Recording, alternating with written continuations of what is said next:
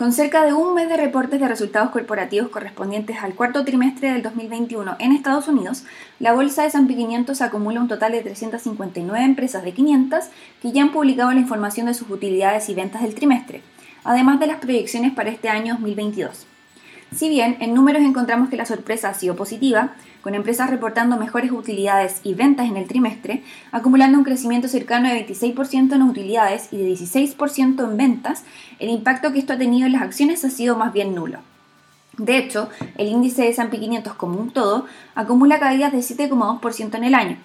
siendo estas caídas superiores en acciones que tienen las características de tener un crecimiento de sus utilidades superior al resto en el tiempo, que entregan menores dividendos y que en general se mantienen con valorizaciones más elevadas. Así, las acciones con estas características, clasificadas como growth, acumulan caídas de 11,9%, mientras que las acciones clasificadas como value solo registran caídas de 2,2% en el mismo periodo de tiempo.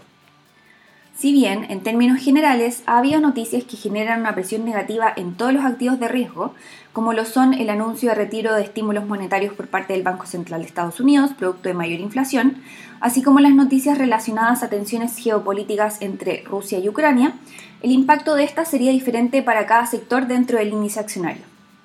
En el primer caso, el retiro de estímulos por parte del Banco Central y alzas de tasas de interés genera que las empresas con mayor crecimiento, muchas veces financiado con deuda, se vean en un escenario menos favorable al encarecer su fuente de financiamiento. Mientras que por otro lado, acciones con valorizaciones más bajas como el sector financiero se ven en parte favorecidas ante estas alzas de tasas. Por otro lado, el segundo punto, relacionado a las tensiones entre Rusia y Ucrania, estarían generando una presión alcista en el precio de algunas materias primas, lo que favorecería, por ejemplo, a empresas del sector energético, mientras que a su vez estaría impactando las expectativas de inflación al alza, lo que presiona aún más a los bancos centrales a reaccionar ante este posible escenario más inflacionario. Dado lo anterior, es que se podría explicar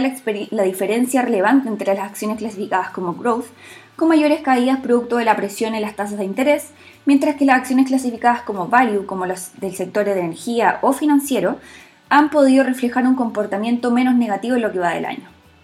Finalmente, si quieres saber más sobre nuestro contenido de actualidad, recomendaciones y cápsulas educativas, te invitamos a visitar nuestra página web bancovice.cl inversiones o contactando directamente a tu ejecutivo de inversión.